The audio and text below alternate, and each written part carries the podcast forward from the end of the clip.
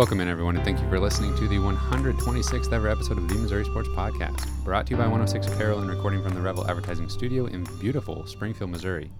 I'm one of your hosts, Cameron Albert, alongside my good friend and fellow Mizzou fan, Kyle DeVries. How are you doing today, Kyle? I'm great, Cameron. How are you? Are you? Yeah, I say so. We've been riding the stock market roller coaster this week. Yeah, we have. We've been we've really been going through it, haven't we? Yeah. um, surely everybody by now, by the time you're listening to this, uh, GameStop stock is you know all over the news. It has gone mainstream. We're fighting the world's elite, Yes. aren't we? yeah, we're doing our part. Yeah, we will never we will never sell. Yes. Diamond hands forever. Uh, that's what we've been doing doing this week. It's been fun. Yeah. Um, We've also been uh we're, we're planning a little boys trip out to Colorado with Mhm. with us three and a couple a few other boys, and uh, it has been a chore finding an Airbnb that fits all of our needs and wants and desires. yeah. But I think we've maybe finally done that. But it's been Took some compromises. It took some some good conversation. Some, some days long conversations. Yes. it took being rejected by a, a property manager, but we finally found one. Yep. So now we got to think about how we're gonna do with the podcast in March Mm. around uh, March Madness time. We'll figure it out. We'll figure it out. We'll have to. Missouri's gonna be in it. So- Yeah, they are. Yeah, if they make it to, uh, I think we're going to be driving to Colorado on one of the second round days. So if Missouri happens to be playing on that day, I don't know what on earth we're going to do, but we'll. One of our friends, uh, not uh, that doesn't have podcasting duties, is going to have to drive, and we'll have, we'll We'll watch on our cram three in the phones. back seat. Probably. gather around a phone. Yeah.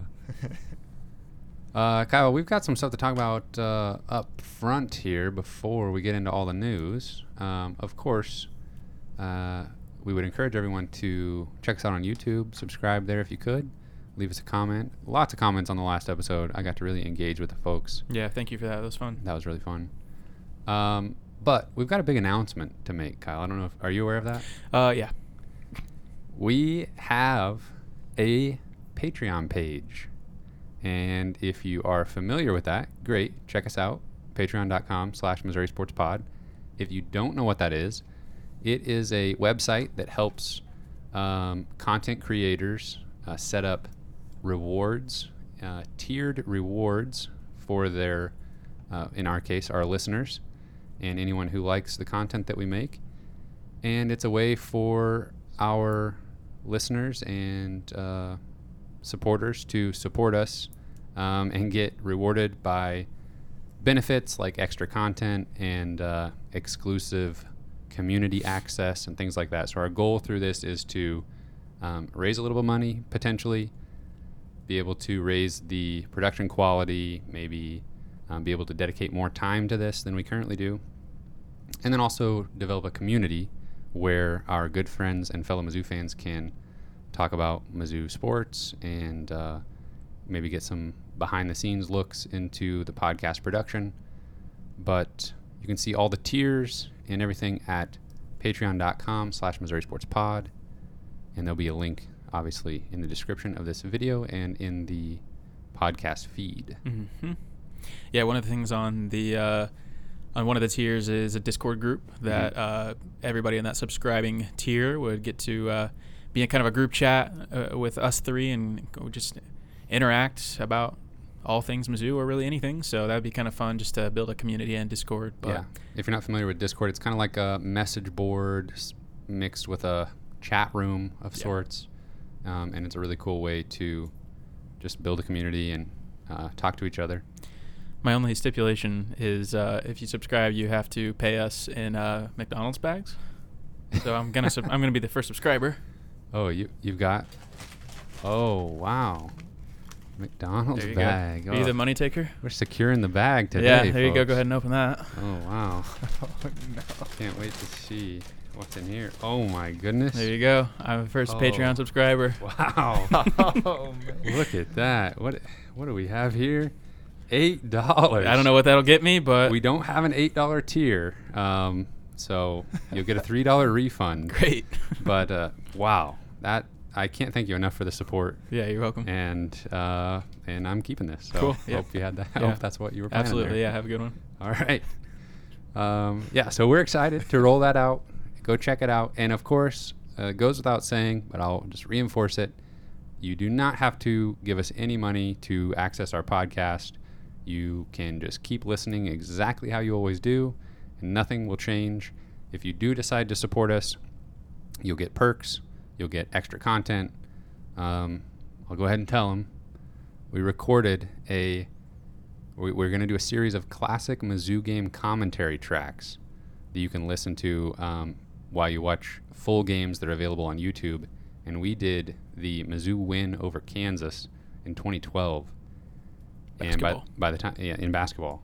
And uh, by the time you're listening to this, that will actually already be available for you to access through Patreon. So that is the first little exclusive perk, but there's so much stuff that we're trying to offer uh, anybody that wants to support us. So go check it out, patreon.com slash Missouri Sports Pod. Look at all the tiers, see what fits for you. And uh, if it just doesn't work out for you, then no big deal at all. You'll just keep listening or watching like you always do. You ready to talk about some sports? I'm ready. We got news, Kyle. We've got a new defensive line coach, and his name is Jethro Franklin.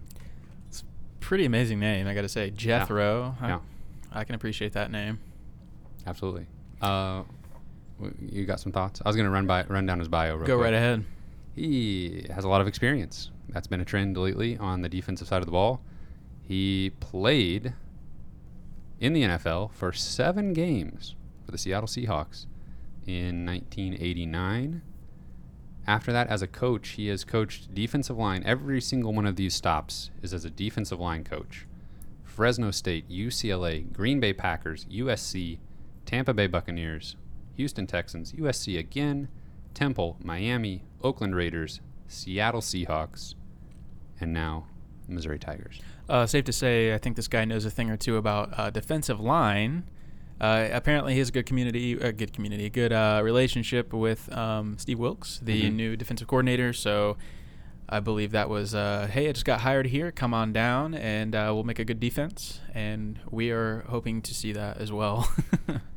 Uh, just another list, just an incredible resume. Yeah. So many stops. Obviously, when your resume includes the Green Bay Packers, USC in 2005, Yeah. basically their peak yeah. Um, in recent years. I mean, I don't know what you could really, you can't really ask for much more than that. Seattle Seahawks, maybe not this year, but have had a vaunted defense. Yeah, I don't think he was there this year. I think he was there the previous year. Yep. But yeah, yeah, in- incredible amount of experience. I, I'm I'm excited to see these guys integrate into the recruiting game too. I mean, just so much to offer for knowledge and wisdom of all the stops they've been at, Mhm. and I don't know, it's exciting. Hopefully, it translate on the field. May take maybe a little bit of a learning curve, a little adjustment period, but with the players they've got coming in, I think it'll be successful. Uh, speaking of players coming in, I didn't even plan that. Uh, Missouri got a commitment from the top JUCO cornerback in the country. His name is Jadarrius Perkins. He was previously committed to Oregon. Uh, now he's coming to Missouri. Yeah, this is a guy whose recruitment has been a little bit all all over the place. Um, Missouri started t- talking to him last spring, and he, like you said, was committed to Oregon. He had a lot of schools pursuing him still, even up until his commitment uh, yesterday. Uh, he gave us a couple of little social media hints that you know he he put Mizzou football in his bio earlier this week, and so there was definitely some speculation that he that we could be getting an announcement there soon, and and we did get that yesterday. Um, I there's also pretty pretty well known that Auburn was making a really late, str- very strong push for for Perkins uh, all the way up until yesterday. So, but he is going to be a early enrollee. He's in, a part of the 2021 class. I, I'm not sure if he has two or three years of eligibility left, but he's a, he's a JUCO guy, and he's on. Everybody has right unlimited now. eligibility. That's So- true. That's yeah. Nobody. Yeah, play as long as you want. That's what. That's how we do it now. Yeah. But uh, this guy uh, Perkins, he's so talented, and I'm, I'm really. I feel like we're really starting to assemble quite the impressive uh, DB room. Just Mhm. a lot of really talented guys, and, and uh, some of which haven't played a whole lot of football at Missouri, but are just I, I think could have a potentially really bright future. It's exciting. Um, speaking of a bright future, You're on a roll. yeah. All you have to do is say "speaking of" and just say like the last two words you said, and it works. Uh, Missouri would have a very bright future if they were able to get a flip from Luther Burden, and maybe that's more possible than ever because he transferred to a, a new high school, and that high school is East St. Louis. Missouri's been very successful in uh, this current recruiting class alone yeah. um, with the Flyers. Yeah, they're building a pipeline there for sure with uh, with Tyler Macon and uh, Dominic Lovett uh, heading over to Mizzou. I guess they're both on campus already, but uh, yeah, I honestly can't think of maybe a better high school for Luther Burden to go to as far as uh, just good connections with Mizzou right now, Yeah. and, that may be even better than like some of the Columbia schools. it's very possible. So uh, he's just as talented as you can possibly get for a high school player, high school wide receiver. He would be uh, eh, just an unbelievable pickup. But right now, he's still committed to Oklahoma, and many months still left to go in his recruitment. But uh, I mean, we've heard from all over the place that he still seems to be very open to the possibility of going to Missouri. Makes a lot of sense uh, geographically and schematically with Missouri's offense, and he's uh, now uh, knows has, has a lot of people that he knows that are that are there. So uh, just keep it keep a close eye on Luther Burden. I, I think there may be some fireworks at some point in that recruitment, but uh, we'll see. He's so good and just so just like a program changing type player that he's worth keeping tabs on until he Yeah. actually signs the piece of paper. Yeah, just incredible athlete. Like do, he play he's he plays football and basketball, or did at, at Cardinal Ritter. Is that where he Mhm. was? And uh, I don't know, just like you said, program changing athlete. Uh, last bit of news I have, I believe, is uh, Missouri's next football schedule was released, complete with dates and everything. Um, so I'll run through it just real quick. Starts out uh, September 4th against Central Michigan at home, then immediately road SEC matchup with Kentucky, then back home uh, against SEMO. Big road trip to Boston College, then home against Tennessee and North Texas and Texas A&M. Then they get a week off before traveling to Vanderbilt and Georgia. Then they're back home against South Carolina and Florida, and then of course ending the season against Arkansas. And this game will be played in Little Rock, so it'll be a home game for Arkansas in Little Rock. Anything that stands out to you in particular here? Yeah, I, definitely the, the front half of the schedule is pretty friendly uh, as far as really Missouri probably should be favored in the first five or six of their games. Central Michigan, Kentucky, SEMO, Boston College, Tennessee, North Texas. They should be favored in all six of those games. I would I would guess Tennessee might end up being close just depending on what their team Boston looks like. Boston College has a has a really good quarterback Yeah. that uh, can put up some numbers. and so- that's on the road. Yeah. So that's good. that could be an interesting matchup that we might be a little bit nervous about uh, when it comes time to play that game. But really, wouldn't be surprised at all to see Missouri come out six and zero in that stretch. Like I, it, maybe that might be wishful thinking, but indi- when you individually look at all of those matchups, there's really not any of those games where you're like uh, Missouri probably probably should win. Mi- Missouri should probably win all of these. Yeah. At Kentucky will be a very early test to see kind of where we're at with this team, For sure. I think. Yeah, and you know Texas A&M was really good this year. Uh, we get them at home, and it's just sometimes it's just tough to tell like how good a team's going to be year to year, but really no reason to think that they're going to have much of a drop off. So Yeah. But um, of course it worked out for us that they weren't on Missouri's schedule, but we were kind of uh, not scared of Texas A&M all season. no, I, I I thought they you could say I thought they were fraudulent at the beginning of the season, but they ended up really really coming on strong. Uh, we we only have uh, two back to back away games at the end of the year. uh, Vanderbilt and Georgia. That's that's the only stretch of back to back away games that we have in the whole the whole schedule. So that I think that uh, ends up being pretty nice. How about a homecoming of sorts for one Josh Heupel? Oh man, yeah, Josh Heupel, new uh, new coach at Tennessee. He's gonna get rid of the McDonald's bags. Um, maybe. um, we'll give him the, the benefit of the doubt for yeah, now. Yeah, we. I, I don't know, man. I don't know what to think about it. Uh, I I think he, he was getting some hate uh, from Mizzou Twitter yesterday. Um, I don't know. Well, I- He was getting some hate from Tennessee Twitter. was he really? Yeah. His, his offenses tend to be fairly anemic. And when at, at Missouri, he had Drew Lock, program changing quarterback talent, and you know they they were fairly anemic when they played anybody that was very good. They put up video game like numbers. We know that whole story. Mhm. Uh, Missouri's offense was was good against bad teams when he was here, but they they struggled against anybody that that presented any kind of challenge on defense. And they ended up becoming a detriment to their, their own defense often. Exactly, yeah, because they would have those 20 second three and outs um, where they would throw three times and and the and they would just get right back out. The defense would have to just go right back out there. Mhm. So, um, you know, you he's done pretty well at UCF in the last few years, but you know, a lot of arguments can be made that he inherited a pretty dang good team. Uh, but you know, I, I don't know that I know enough to really make it want to make a prediction. But Tennessee has kind of been, I don't know, like a graveyard for uh, career for coaching careers Yeah, the last few it's been a struggle there in Knoxville for a little while. Yeah. Um, and the the athletic director that they just hired was from UCF, and then he just Yeah. brought his coach along with him. And I don't know. You kind of wonder sometimes if that was just like the easy option Yeah. versus. And you they know, they paid a nice chunk of money, which money apparently doesn't mean anything, but uh, to some of these organizations. But I mean, they, Or the stock they- market. or the stock market. They don't get me going. They they may they paid a lot of money for a coaching firm, and they just hired the Yeah. Josh Heupel. So Right. whatever. no, but- Missouri's not a stranger to paying a bunch of money to a search firm and then just going with the guy that was standing right in front of you the whole time. Exactly, but I think they probably paid him like a they probably paid a hundred thousand dollars for a coaching firm, which is absolutely nothing probably in these uh these, these budgets. But um, did remind me did did Josh Heupel go to UCF straight from Missouri? Mhm. That that seemed like a huge jump at the Mhm. time, but it worked out for him. He Yeah. they they were good pretty much the whole time that he was there. Yep, I don't think uh, we've got any word on a defensive coordinator over there at Tennessee yet. Um, if we did, I just don't remember. But that'll be huge. I mean, who?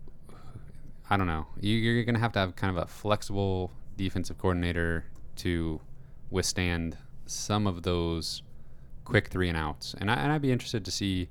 Obviously, Tennessee fans are going to be maybe watching some uh, highlight tapes and stuff, or maybe some game film from his times at UCF or from his days at UCF. I don't know if their offense maybe worked out some of those kinks that uh, he had when he was at Missouri. But I'll never forget just literally you could see the defensive players in some games just kind of look like seriously we're going back out here again this fast. Yeah. Yep, I, I, I don't know. I didn't watch UCF enough to be able to tell you uh, what their offense looked like when he was there, but it should be interesting. Going to be playing against uh, Josh Heupel and Barry Odom next year, both uh, SEC East coaches now. Um, give me uh, how many wins you got? I'm tallying up here. Just just off, just no analysis whatsoever. I've got us at. What do you got? I think if I'm being conservative, I'll say eight. Conservatively eight. Yeah, Oh my. because I think they'll start. I think they'll start off six and zero. I think they'll do it. I think they will lose to Texas A&M, Georgia, Florida, and probably Arkansas. Maybe potentially. I don't know. We'll see. Uh, Arkansas or South Carolina. What they they may lose another game along the way somewhere. So if I'm being conservative, they're they're losing four games to. I've got them.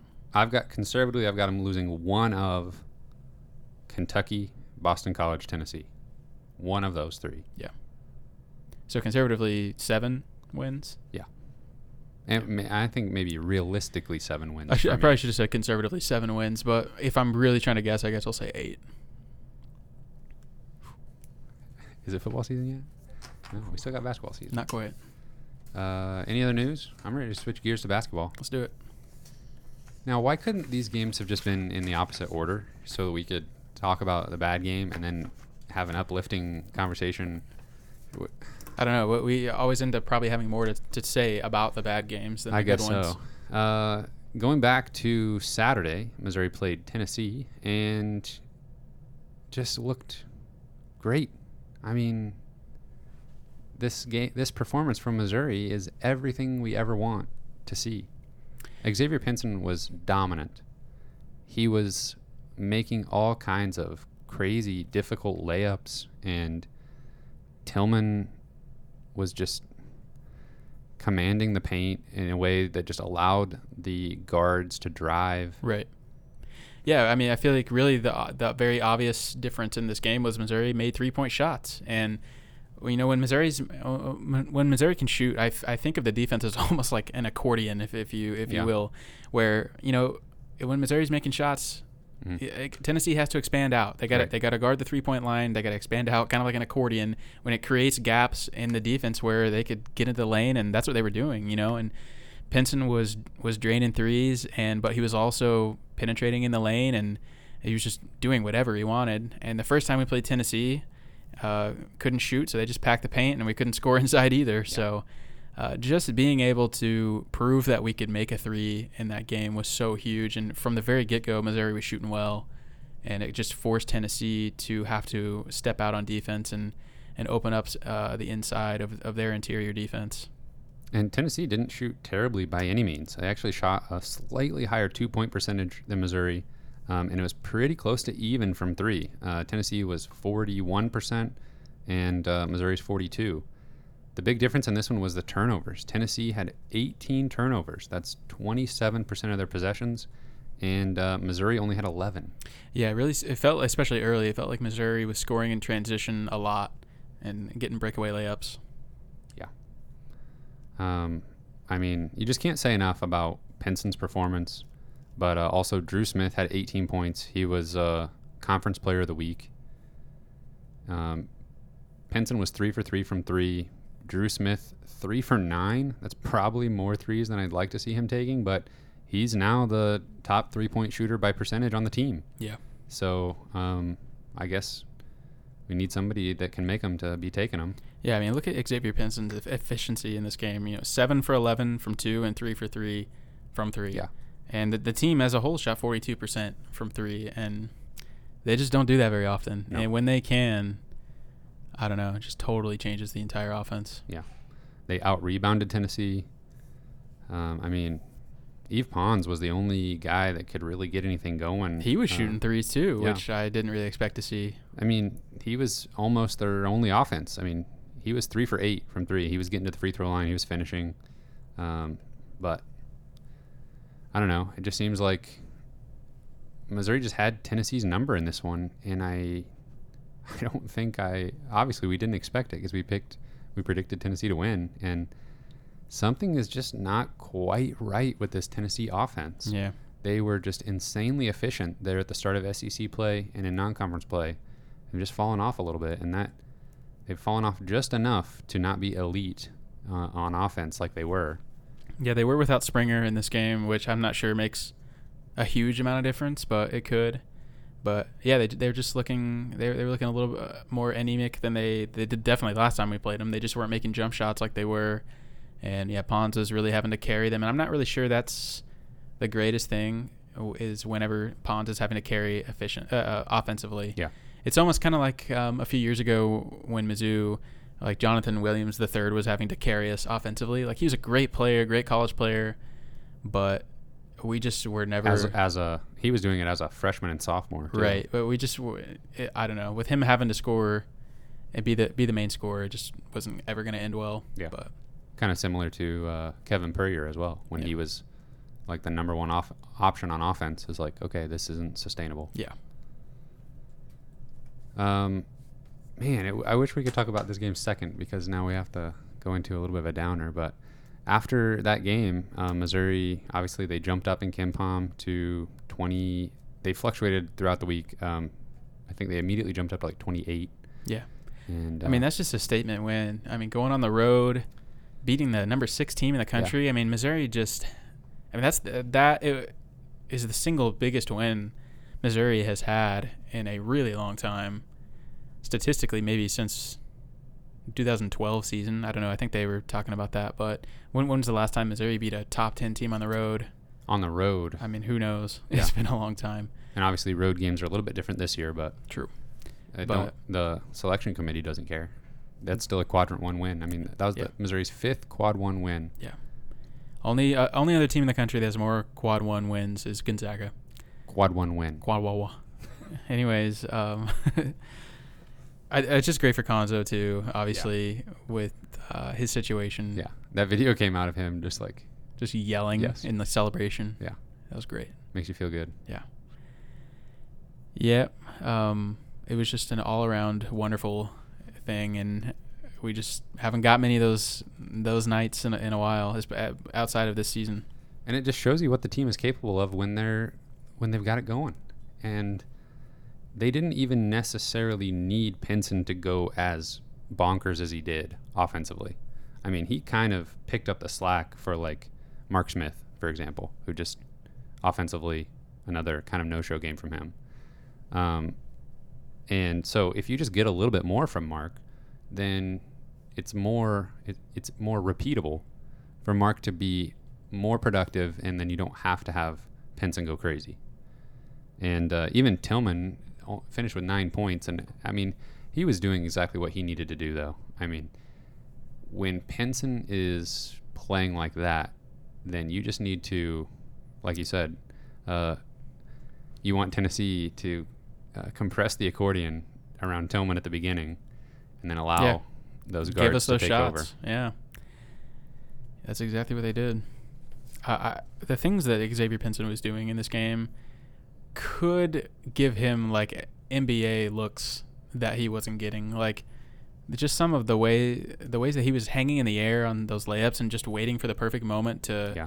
to shoot whenever the defender couldn't get The perfect to touch off the backboard to get it to some truly incredible plays in this game, and his his performance was probably one of the best individual performances I've seen from a Missouri player in a really long time. Mhm.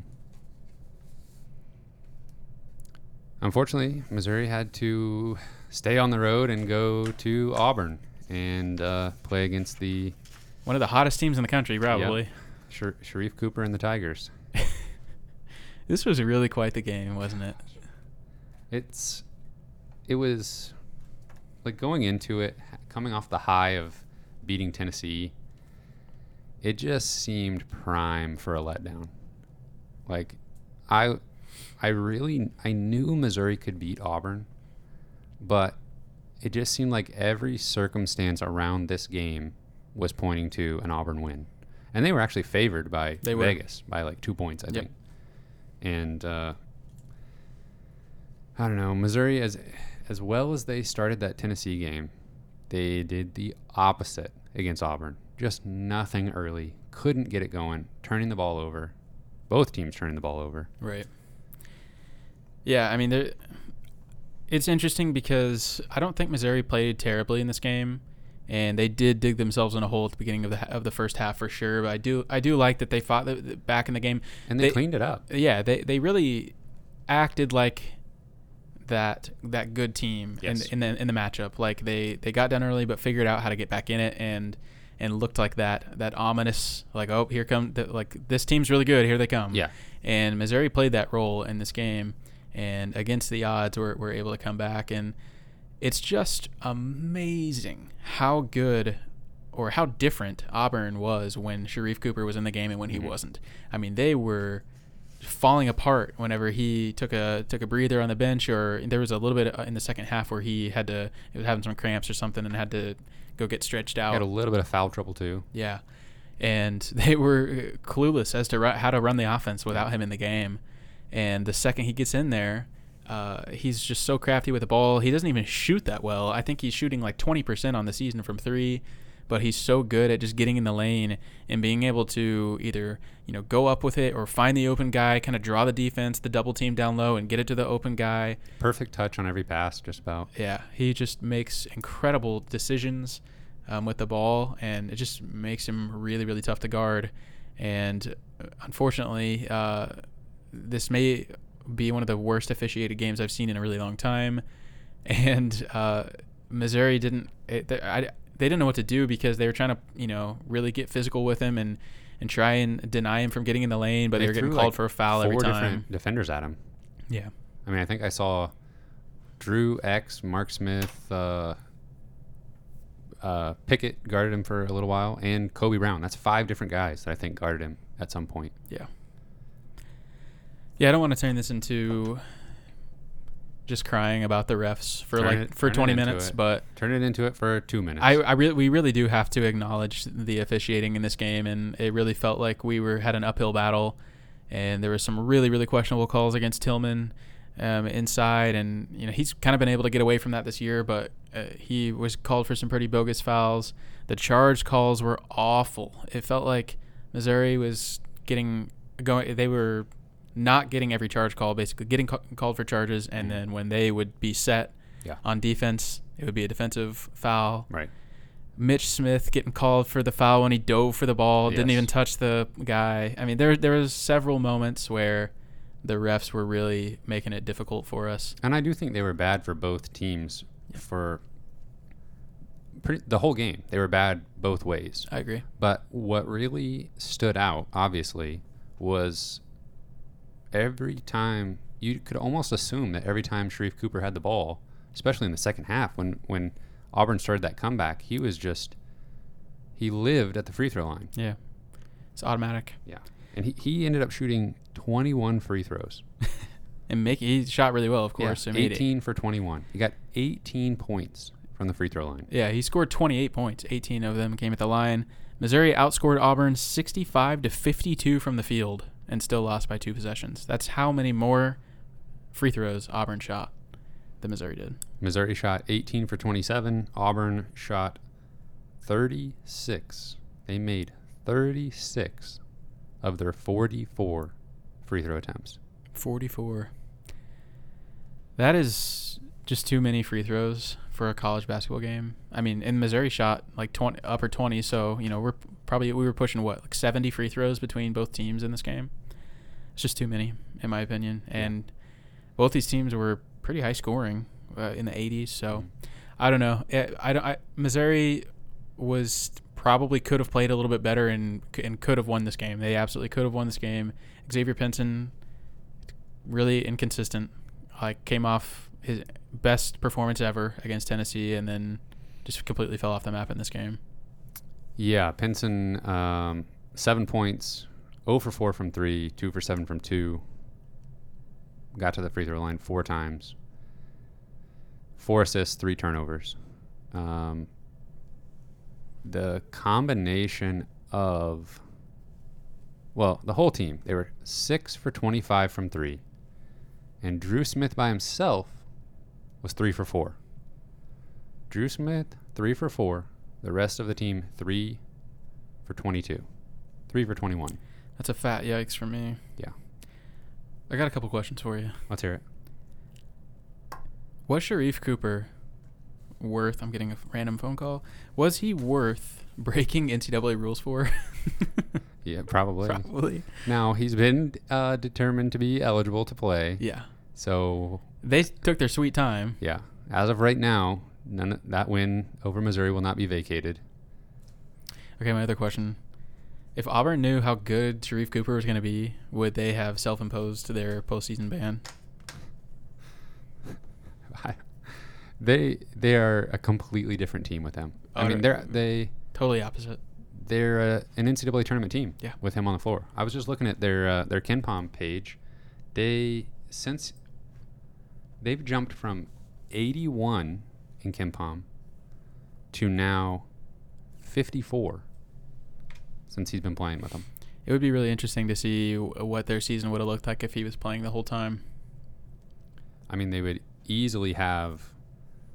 I would I would call their loss against 100 ranked UCF.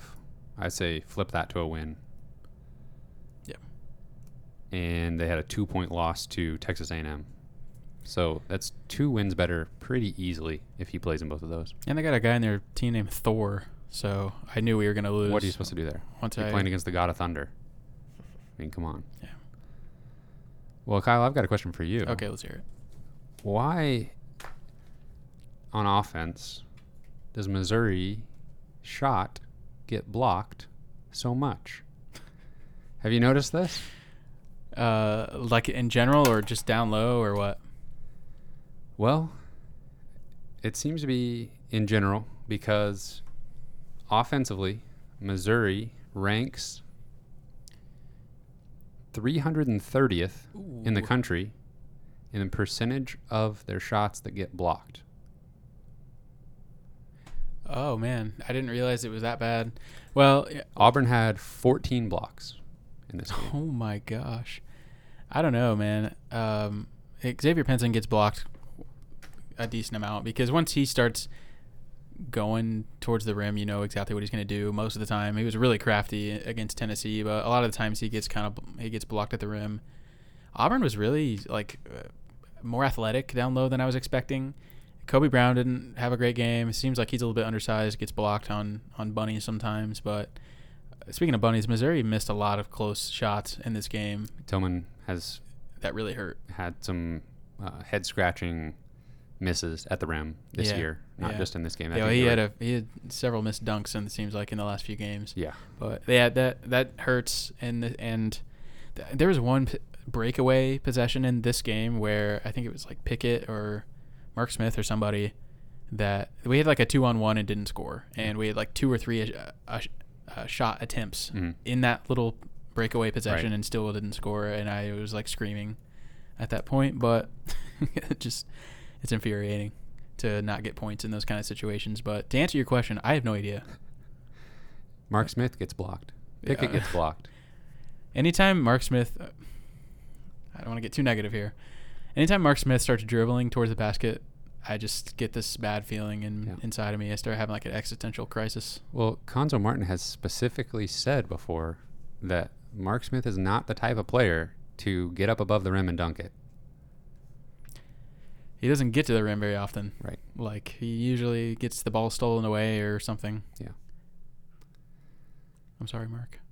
See, now this is the problem when you have a big win and then you lose to Auburn before we get a chance to talk about everything.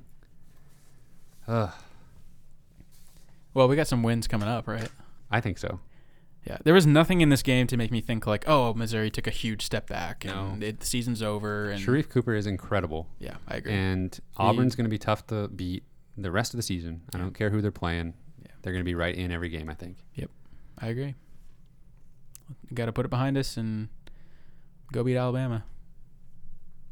Uh, Auburn has to play Baylor, though, in the SEC Big 12 challenge. That could actually be a fantastic game with Cooper going against uh, Baylor's really good player that whose name escapes me at this moment, but Jared Butler. Jared Butler. I I, I mean obviously Auburn is not gonna like win this game I don't think or anything, but um, that could be a incredible individual performance from from a couple of those guys.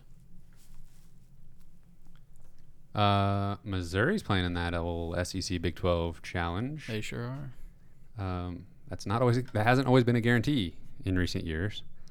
Um, they are playing TCU, and Who has been not good not, recently. Not so great. No. Now they now the Big Twelve, excellent conference, uh, has been for the last few seasons, um, and they've kind of been getting beat up a little bit in conference play. Um, they lost to their last three games. They lost to Kansas, ninety-three to sixty-four, Baylor, sixty-seven to forty-nine, and they lost to Oklahoma, eighty-two to forty-six.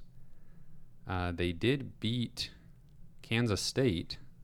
And speaking of terrible, Yeah, they beat Kansas State by seven. Yeah, they usually try and make these matchups pretty even. I think they you just play the whatever the same ranked team from the other conference, and Right. it just so happened to where from the previous year. from the previous year. So it just so happened that one of the best. I'm, I'll go ahead and say it. One of the best SEC teams. It's playing probably one of the worst Big 12 teams, but When you look at uh, TCU's rankings within their own conference, they are eighth in defense and sorry, eighth on offense, ninth on defense, and that's. I mean, the teams below them in both of those categories, uh, we're talking about Kansas State, which is last in both, and then uh, Iowa State um, on offense. So yeah, Kansas State is bad. Bad. that's. I don't have much to say on them because I haven't really watched that many of their games, but that's kind of an incredible feat. What they're, I mean, they're pulling a, dare I say, they're pulling a Missouri with Kim Anderson type They- of deal over there. They pretty much are. Uh, Davion Bradford, I believe. Do you, that's a familiar name. yeah, I think he's starting, uh, at least in some of their games. Uh, Luke Kasubke. yeah. He's on the roster. He's on the roster. He's been playing a little bit, but so some some familiar names, but young guys. They're both freshmen. But uh, yeah, Yeah. they're they're terrible right now. Yikes.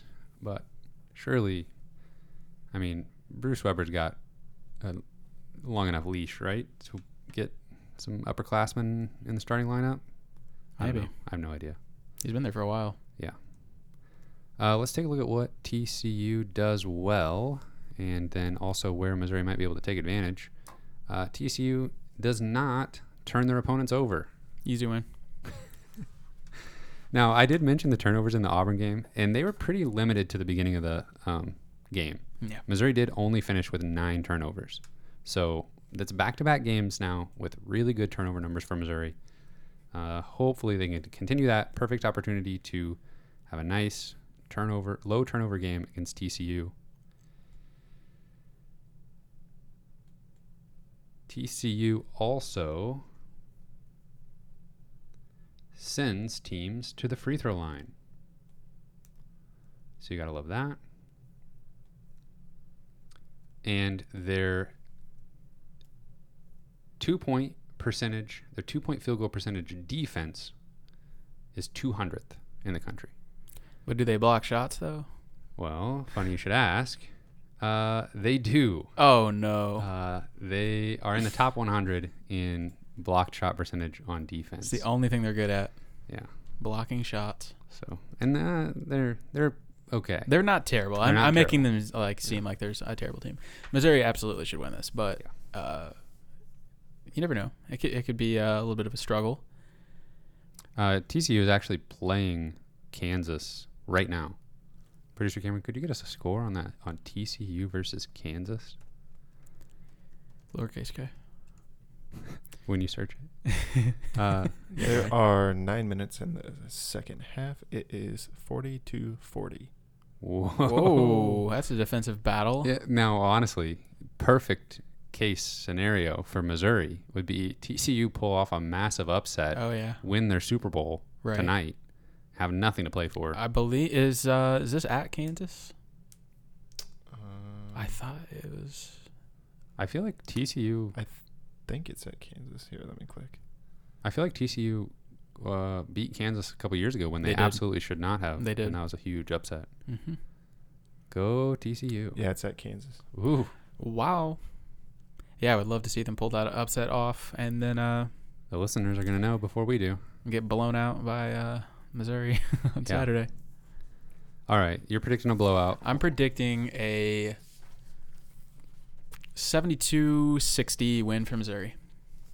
Okay. 12 points. Yeah. Control the whole thing. Wire to wire. Don't make us sweat. Speaking of wire to wire, Tennessee never led. Wire to wire. That's what I say. Wire transfer. Can I have my money back?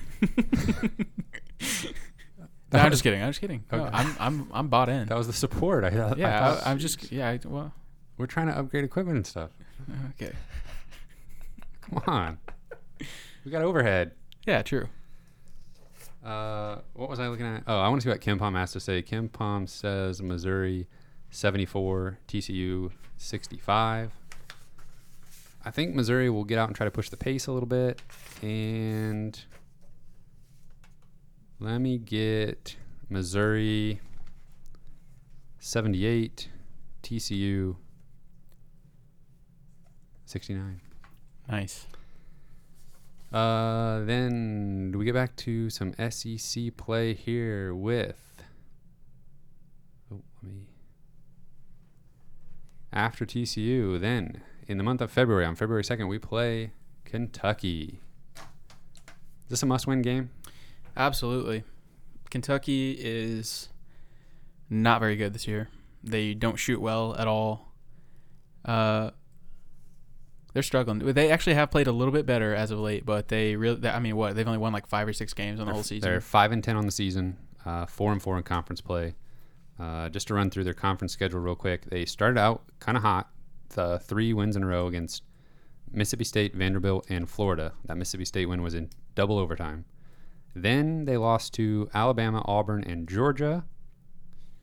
pre Sharife Cooper Auburn. Uh, no, Auburn had Sharife Cooper. Then uh, they beat LSU randomly by a lot, and then uh, lost to Alabama yet again. Hmm. And uh, if we look at Kentucky's rankings in the SEC, they are 10th in offense, fourth on defense, and they are a solid defensive squad. They've got excellent length. I mean, you know, John Calipari is recruiting the very best athletes with the very best measurables, and they are going to be able to cover ground on defense and defend multiple positions, switch where they need to, have some good athletes down low. Offensively, though, they're they're challenged. Um, they're they're last in the SEC in two point field goal percentage. They don't shoot well from three either, do they? Uh, a little bit better in conference play. They're eighth in the conference, so not great. Um, overall, though, for the whole season, 307th. Yeah. Um, so like, only a little bit better than Missouri. this t- this team has uh, has gotten better as the season has gone on, which obviously uh, Kentucky teams usually do because they try and implement the all freshman strategy, and so. Uh, those talented players, if they do struggle, they don't struggle for very long. I do think this team is a lot worse than they obviously typically are, but uh, by the end of the season, they, they might be uh, decent. But I, And this game's at Mizzou Arena. Yeah. Uh, and they're going Kentucky's going to be fresh off a home loss to Texas. Yeah. I think Texas most is likely, good. yeah. This makes me think. You know, obviously, probably f- with the, la- within the last five ten years, some of the blue blood programs, if you will, have really pop- popularized kind of just making up their whole rosters of really young, like NBA talent level players. And John Calip- John Calipari has done it as well as anyone. Do you think that that strategy is not dying necessarily, but just is that maybe not as like maybe not trending in the in up like it was three or four years ago? I would say you're probably right if you wanted to make that argument. I mean, when you look at how the NBA is handling young potential NBA players, they are really trying to make it easy for these guys to not play college ball at all. And even, and I think psych, there's a psychological element to this to some extent. I think some of these guys who are sure thing one and dones, it's kind of been established the last couple seasons, or going back a little bit further, that you don't necessarily, first of all, you don't have to go to a blue blood program. And you don't have to put up incredible stats in college. You just need to have the um, measurables that the NBA is looking for, the athleticism, and be young. Right. And the NBA is willing to take a shot on you. So I think there ha- there's some psychological element where these guys kind of know that it doesn't matter that much if they blow people away in college. Yeah. I also do think that, and this isn't always the case, but it seems to be the case more so this year, where they have a lot of guys with the measurables, like you said, a lot of guys that are super athletic, but nobody can shoot. Yeah. And I feel like that was really popular in kind of grassroots basketball. Um, and I don't really know if it's still that way or not, but in kind of the middle school, high school age, it's like really focused on get just open dunks and Yeah. athletic dunks and like Getting your YouTube highlight Yes. videos and A- stuff like that. and it kind of feels like shooting has like gone to the wayside a little bit as as an as a skill and i kind of feel like this age group of guys who are hitting college right now are in that age bracket where they kind of grew up in in the just get your dunks in for the highlight kind of uh, kind of age group and i just wonder if if that's if we're going to see that a little bit over the next few years where a lot of the top prospects are just uber talented uber athletic and maybe develop a shot eventually but Mhm. when they're still developing they just aren't great shooters yet Yeah. Well, and, and they're not necessarily incentivized to be. Now, if they are coming out of high school, then they'll set themselves apart. But the NBA is willing to take a chance on a guy and say, okay, we'll just develop his shot in house. Right. You don't even need to come to us with a developed long range shot at all. Yeah. And even if you can make some threes, there's a decent chance we're going to rework your mechanics anyway so that you're better. So So a lot of the schools that have kind of gone with that uber talented multiple freshman lineups, uh, Kentucky, Duke, Arizona, uh, some of those teams are pretty bad this year, eh, or going through like sanctions. yeah, So it just really isn't looking good for that strategy of recruiting style right now. But I don't know. I probably shouldn't bet against those kind of coaches. They'll, Well, they'll be fine. the thing is when it when it comes together, it comes together in a huge way. Yeah. I mean, it's it's maybe it's not necessarily it's high reward and it's not really that high of a risk because if you've just got excellent athletes who can play, you just throw them out there and see what happens. And I think this year you get punished for that a little bit more because of COVID and everything. The more established veteran teams are ha- have a little bit more advantage than they normally would. But if you're going to roll the dice on just bringing in five five star guys every season and see what happens, you're going to be successful plenty of the time to make it worth your while. Um, one, what did I just want to mention? Oh, one thing that Kentucky does though, they are more than willing to just abandon the three. Like if they, they do not necessarily try to keep shooting them if it's not working. And I mean, Missouri could learn how to do that. yeah, I mean, Kentucky. If you look at their statistics, they um, are as far as the distribution of points for their offense. They are 332nd in points from three pointers. 31st in points from two pointers. They are 324th in three point attempts per field goal attempt. So they're not good at shooting threes, and they're but they're perfectly okay with just not shooting them very much. But even against their in their most recent game against Alabama, they shot six for 14, and were just completely shut out the, at the rim. Shot 33 percent from two. Yeah, that was actually kind of a struggle, wasn't it? That was a fairly close game. Yeah. Yeah. Um, Alabama didn't play exceptionally well either. 30% from three. You could say, Kyle, you might want to say Kentucky's offense can be anemic from time to time. Where have you heard that term? I don't know. It just popped into my head. Oh, I guess I've heard that somewhere. Josh Heupel, maybe. I don't know. Uh, you got a prediction for this Kentucky game? Let me give you a hint here. Uh, KenPom says Missouri wins by four. That probably is pretty close to what my computer mind would have calculated. Um, I'll yeah, I'll say Kentucky's going to try to slow the pace down maybe a little bit. Yeah. Yeah. Uh, and both of these teams have the tendency to uh, get pretty cold on offense. I'll, I'll say it's a fairly low scoring game. Missouri wins 68 62. I can't disagree with you.